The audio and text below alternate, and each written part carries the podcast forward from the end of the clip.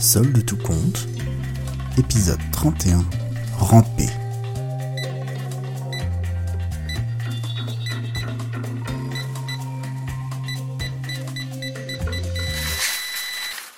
Sous le promontoire, incliné à 21 degrés par rapport au sol, il était pourtant là. Après quelques instants inconscients, son esprit était partiellement de retour dans le supermarché. Le corps de Gaston, dans un mouvement automatique, tente de s'extraire tant bien que mal, mais son rêve pèse encore sur son esprit. Lourd est le poids de la connaissance, et encore plus lourd est le poids de 250 conserves de macro, même à 50%. Sous la masse de petites boîtes, sous la quantité de briques, de produits et de promos, personne ne voyait Gaston. Personne ne venait donc l'aider. Ses collègues étaient trop occupés à éloigner les quelques clients qui voulaient passer ici malgré le manque de lumière, l'odeur de poisson générée par la coupure électrique, le sol devenu glissant à cause de la fonte des glaces de la poissonnerie, le promontoire et les promotions qu'il contenait en ce premier jour de solde effondrés. Non, l'appât du discount était bien plus fort que toutes ces catastrophes. Gaston commençait doucement à bouger. Il rampait doucement vers l'air libre, mais son pied était bloqué sous le meuble lourd.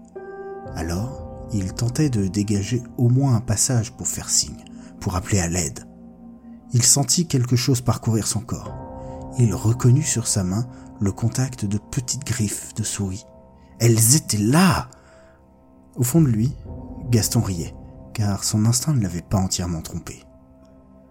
Ce sont les petites choses de la vie qui mènent à des instants comme celui-ci. D'abord, la mauvaise habitude de Gaston de réparer efficacement les choses, et plus particulièrement celle de faire ses ourlets de pantalon à la graffeuse.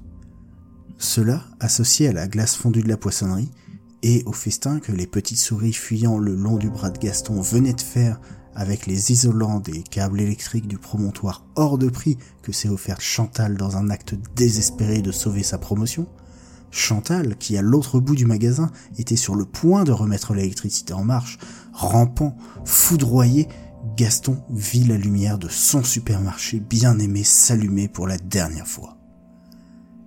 Cette fois encore, il ne savait pas s'il rêvait ou si le supermarché lui prenait la main pour l'accompagner dans l'autre monde, alors qu'il s'élevait au rythme des arpèges de guitare, alors qu'un dernier cri retentit. Thunder!